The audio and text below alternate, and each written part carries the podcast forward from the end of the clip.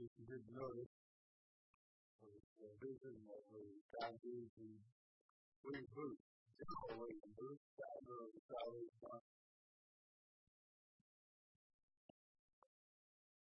A vision from heaven. Jesus.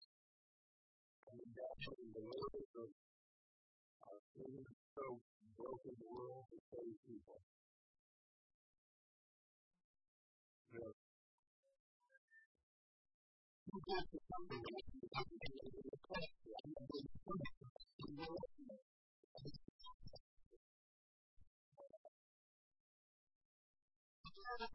People. There were people in the that was the big group, right? Right? There were people on the rock. And then on the people on the rock, there were a couple of groups. Who were they? Pardon me? Artists? Yeah, there were people doing their uh, doing their own thing. There were some who had gone back into the water to save the people who were drowning.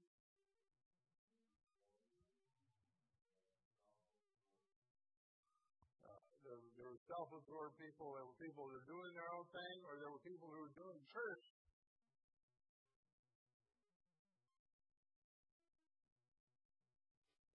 Asking God to come help them, basically. I don't know. I don't know. He was so nice. I'll help you. Get back out here. You know, it's, ah.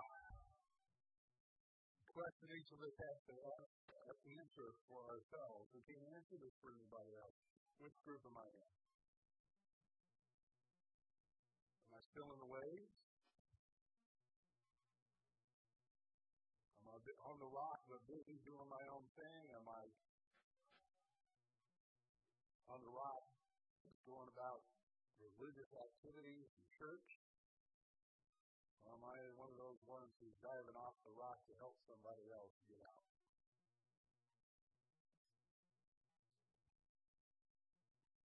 mentioned it before. We're going to mention it again. I'm going to mention it every single week. September the 18th, we're celebrating Fresh Start Sunday. It's uh, about three weeks from today. The countdown is going. About three weeks from today. That's 21 days for us to pray. And, and I, I don't think I can emphasize this enough. This is the most important thing you can do in preparation for Fresh Start Sunday pray.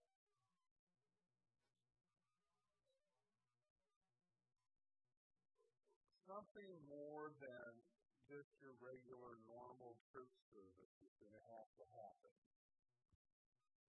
So that the people that we invite experience God's presence. I've read some things recently. I don't. The two reasons I'm not going to try to quote the statistics. One, I forgot them. And two, as most of us know, 99% of all statistics are made up on the spot, just like that one. Um, this is what I've read recently, though. First of all, a majority of people who attend church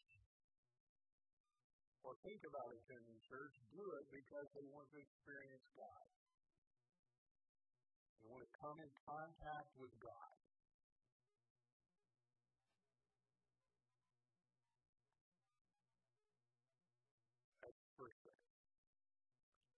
True because that's all we have to offer, folks. If you don't realize that, we need to realize that now. The only thing we have to offer is Jesus.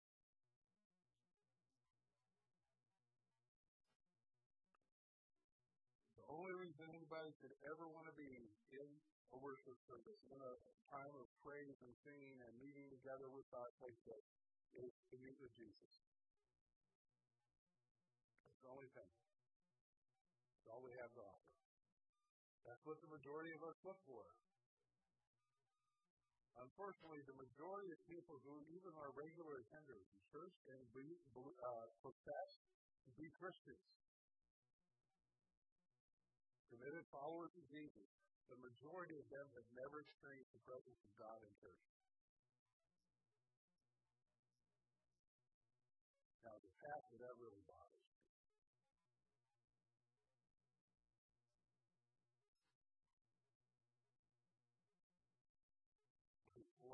stand up here looking at you, and, please don't offense to this, but I look at you and think, which one hasn't? Which one?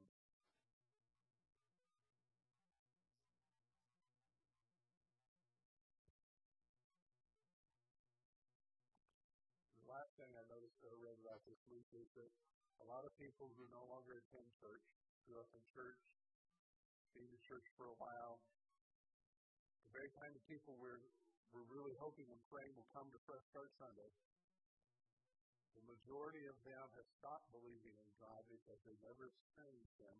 They never saw anything that resembled something only God could do, and see no need to believe in Him anymore.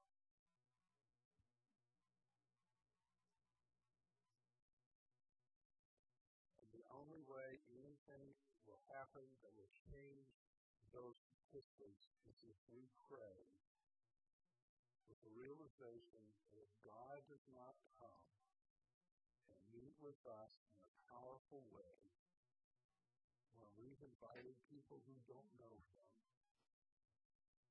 they're going to go home believing that there's nothing to it, just like they thought on Saturday.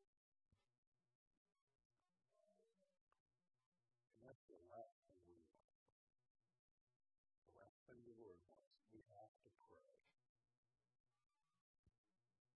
21 days left. We also have 21 days left to invite somebody to meet Jesus with us. We're going to expect to meet Jesus. Okay? All right. Expecting to answer our prayers. And we're, we're going to be talking about some practical ways to love people like Jesus, to love like Jesus. And I believe that our lives will come in line with Jesus' mission when his love flows out of us, others, especially to those who don't know him yet. And I also believe that the more in line we come with his mission, the more amazing things we're going to see and experience. If you're not sure what I'm talking about, I just want to invite you to read the Gospel of Mark. It's a short one. It's also the one I was named after. So, you know, you can't remember which one do you tell, oh, Pastor Mark, Mark. And there's, there's like 16 chapters if you read. If you read like two and a half a day, you're going to get through it before next Sunday. And you'll notice that wherever Jesus went, really exciting things happened. Some of them were really positive, and sometimes they were scary, but exciting things happened wherever he went. And I believe the more we get in line with his Spirit and His mission, the more exciting things we're going to see. The last thing I ever want to have said by my grandchildren is that they've never seen God do anything, so they're not even sure He's there.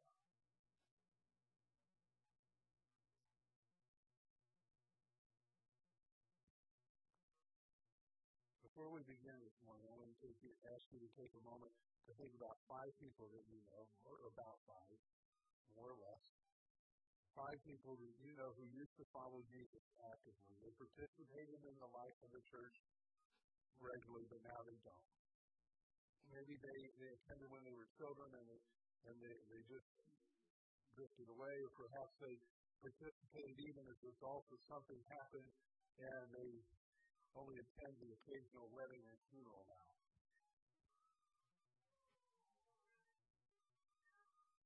Take a moment to pray for those people. As you think about them, let's pray. Lord Jesus, in the bitter, worst moments of your suffering, you died on the cross. You showed a fervent thirst for souls that were far share your thirst. Send your Holy Spirit to awaken those that we pray for this morning. Convict them of their sin. Convince them of their need to turn to Jesus, to you, for transforming grace. Grace not only forgives, but changes. Persuade them to say yes to your call to follow you.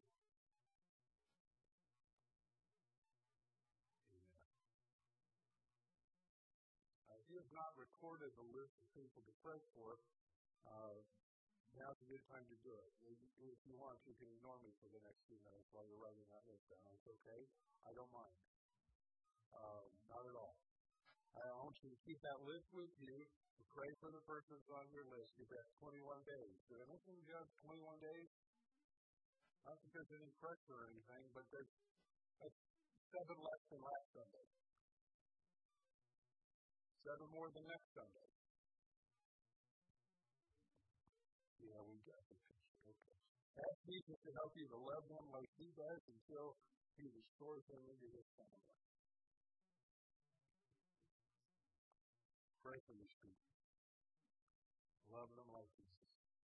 And one of the things you're going to find, and this is the uh, sermon in a sentence for today, so if you hear this and, and nothing else, then you're all set. Sometimes I like to say that towards the end, but I'm going to give it to you right here at the beginning. Jesus' love compels us to release our rights and not to demand our rights. Now, that's a crazy thing for Americans to hear, so let me repeat it to you because you might be uh, not sure I said what I meant, but I meant what I said. Jesus' love compels us to release our rights instead of to demand our rights. So, what does that mean? Okay, I'll be glad to explain. Let me refresh you your memory. We read these verses from Philippians uh, a few minutes ago, but this is what Paul tells us in Philippians. He says, Your attitude, your mindset should be the same as that of Christ Jesus, who, being, in the very nature of God, of God, did not consider equality with God something to be grasped, but made himself nothing, taking the very nature of a servant, being made in human likeness and being found in the appearance of a man, he humbled himself and became obedient to death, even death on a cross. Now, so let me help you with the phrase there. Let me change it to, to 21st century language. Even death by lethal injection. Because that's what death on the cross was. It was capital punishment for crime much more painful and worse than lethal injection. But whenever you said somebody died on a cross, it was not something usually marked up as a good character trait. It was a scandal. And here we have Jesus, in the very nature of God, not grasping that equality, but allowing it, releasing it, becoming one of us, a servant, or some translations have a slave, a human being. And he became obedient to death. Even death, a scandalous death on the cross. This is the principle that shapes our relationships, that shapes the relationships of every follower of Jesus. To put you before me. I'm going to pause for a moment and remind you that that's assuming we've all put Jesus first, right? Okay. Knowing that Jesus is first, I'm to put you before me. And we are to put others before us.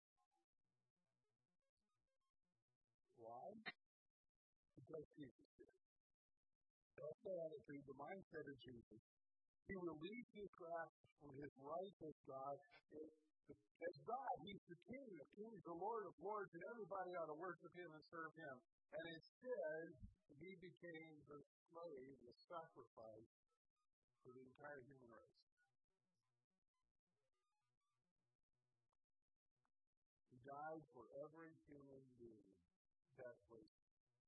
Ever been, is, and ever will be. There are no exceptions. You cannot think of anybody Jesus didn't die for. Yeah, even them. Okay, some of you are trying to No, even them. And no exceptions. Jesus' love, as we become full of His love by the Holy Spirit, when the Holy Spirit lives in us and fills us with His love, His love compels us to release our rights and not to demand our rights. Earlier, we also read from 1 Corinthians chapter 9, where Paul gives, to me, what is the practical application of this, particularly when we're talking about how we relate to people who don't know Jesus yet. He said, Though I am free and belong to no one, I make myself a slave to everyone. Did you hear that? Remember what Jesus said? He was king.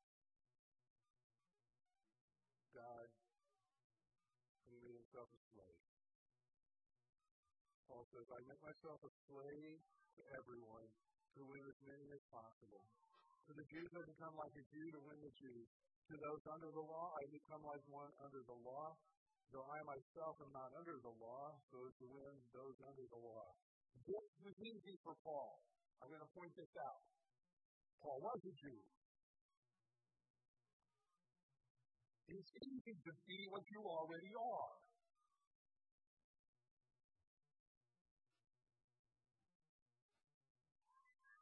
Okay, so imagine that you realize that it's not a quick statement, it's true. It is easy for us to be white Anglo-Saxon Protestant Americans because we are white Anglo-Saxon Protestant Americans. Most of us. Right? So it's easy for Paul to be like a Jew when he's with the Jews because he was a Jew. It was easy for him to act like one under the law because he was one of the most conservative kinds of Jews he could possibly be before he met Jesus. That's the way he was born and raised.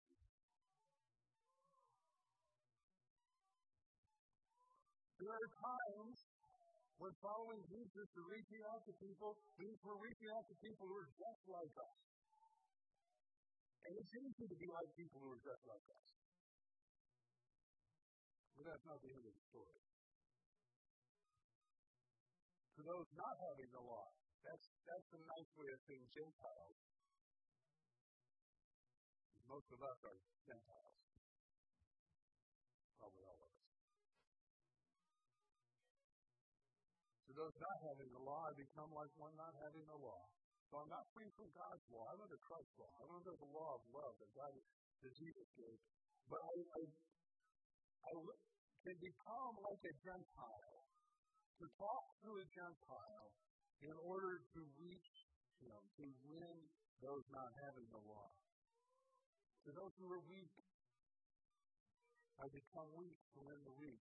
I become all things to all men, so that by all possible means I might win some. Save some. I do this all for the sake of the gospel, that I may share in its blessing. This is the practical application of the principle of putting them before us. Now, it is obvious for missionaries. If you're starting a new church in Japan, you need to learn Japanese. Granted, there are people in Japan who would love to practice their English on you. I'll be with you.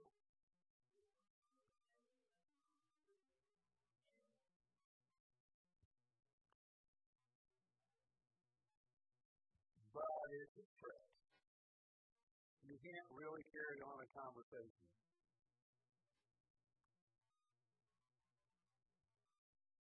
If you move to Bolivia to start a new church, you need to speak Spanish with a Bolivian twist.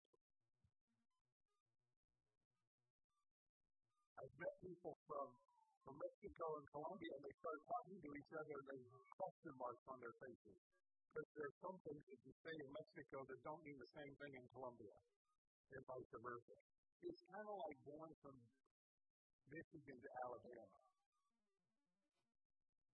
We both speak English. Well, let's just say, can you imagine somebody from the UP?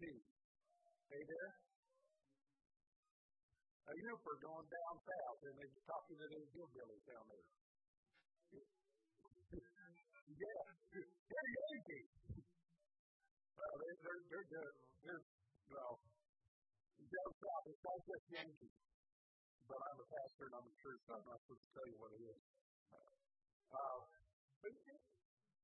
if I were to go to Alabama to start a church, it would be a stretch because I am a Midwestern Great Lakes State boy.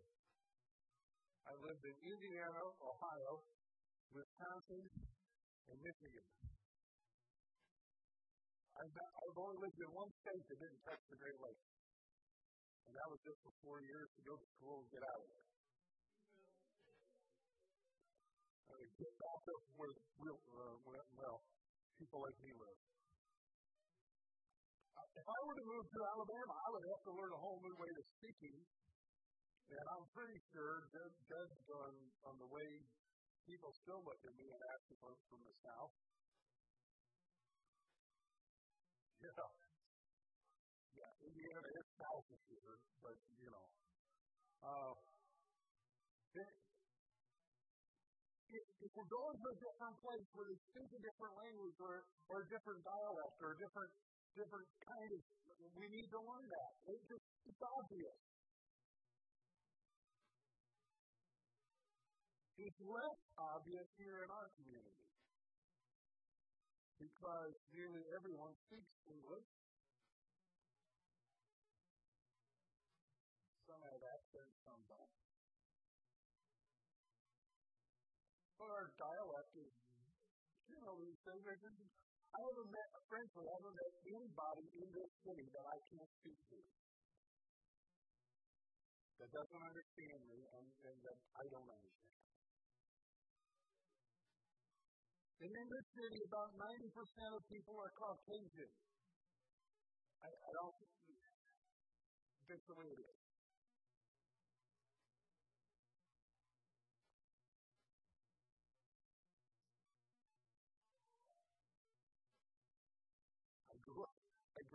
Indianapolis, so it still seems strange to me that like nine out of ten people I see are white. I mentioned that to somebody recently. They said, "Well, we just moved here with, from Wisconsin with our with our adopted children. We have an African American child, an Asian Indian child, and they lived in Roscommon all these little kids' lives. Now, Roscommon, well, except for those little kids, it's a of minute. And they came here and they were downtown on they, uh, in downtown, and the little girl grabbed him, grabbed his arm, and said, "Don't, don't, don't walk around people, just people like me." Oh. But that's the exception. Seems everybody we look at and talk to it's like us. But friends, they're not. You see, half of them, half of the people, over half of the people in Dade County see no need to participate in any church or religion at all. So when I start talking church, I might as well be speaking Japanese. They see no need for it. It's like somebody coming in here right now and trying to sell me a winter coat. I see absolutely no need for it. Maybe in January. Depends.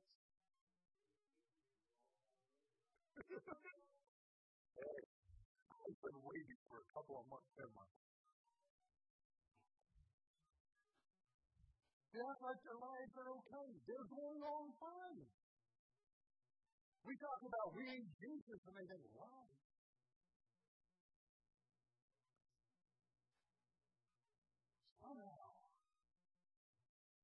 After the application of the principle of putting them before us, means I need to learn how, you need to learn how to talk to people who have no need of Jesus because they don't know the of Jesus. And Jesus' love compels us to release our rights and to not to demand our rights. I was going to permission to do this, Joe. I am asking permission now. Can I say a question that you shared with me, Purdue? Okay. Need to put you on the spot. You can't say no. Okay. Joe shared a question with me this week that the Holy Spirit asked him in his private time this week. Simple question. What are you willing to sacrifice to win one person?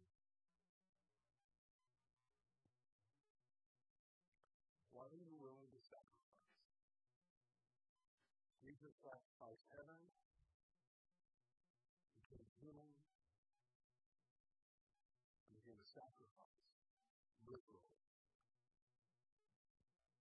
What are you willing to sacrifice to win one person? How much sleep are you willing to lose, pray for that person?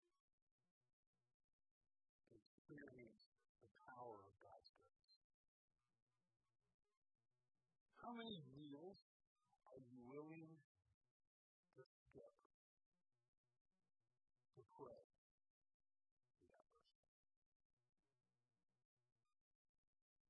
How many meals are willing to stay with them?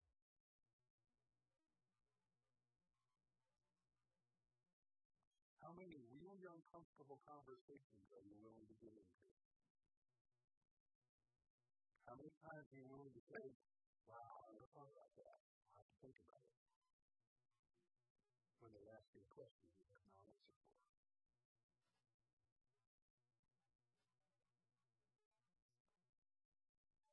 Of your preferences and your rights are you willing to surrender in order to see them transformed by God's love?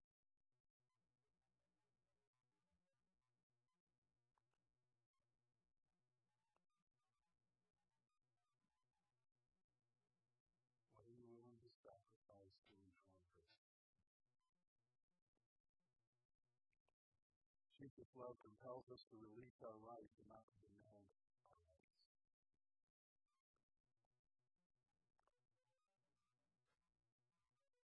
end of the passage in Philippians that was read earlier, I just want to remind you that, because Jesus died on the cross, God exalted him, raised him, and exalted him to the highest place, and gave him the name that is above every name, that at the name of Jesus every knee should bow in heaven and on earth and under the earth, and Every tongue confess that Jesus Christ is Lord to the glory of God the Father.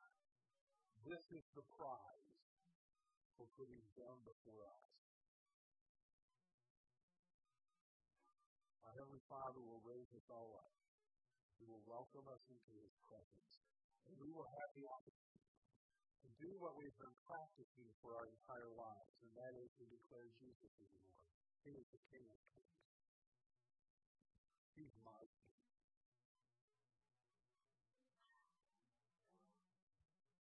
So everyone's going to do going to be so much easier for those of us who have practiced as opposed to those who have rejected. Jesus' love compels us to release our rights and to demand not to demand our rights. I grew up in the church.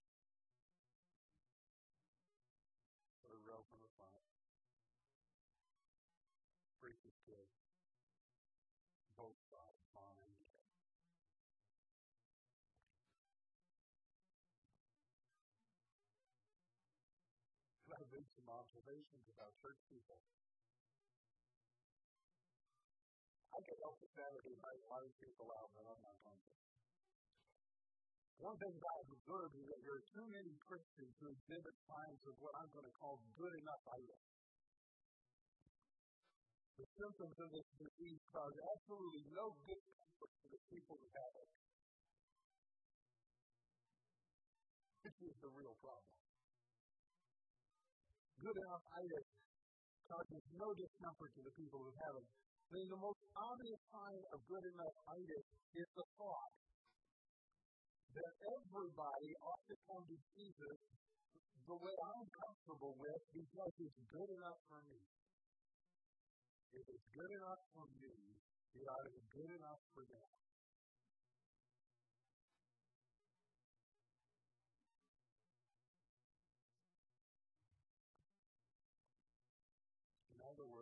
Put it a little more bluntly, if they don't like what I like, then they can just die without Jesus. Now, nobody would ever say that out loud.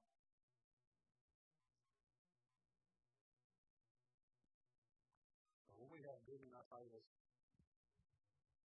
that's the way we live.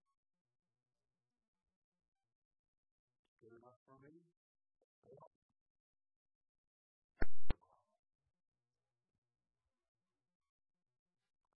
Jesus calls us as his followers to put them before us.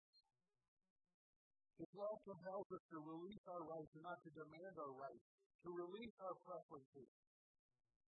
If we're following Jesus, we should be very uncomfortable, at least sometimes.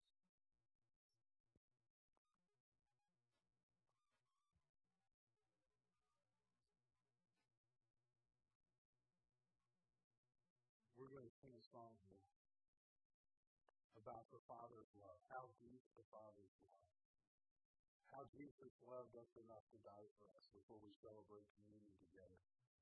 And if we do, in these next few moments, I want to encourage you to take time to, to ponder your answer to the question, what are you willing to sacrifice?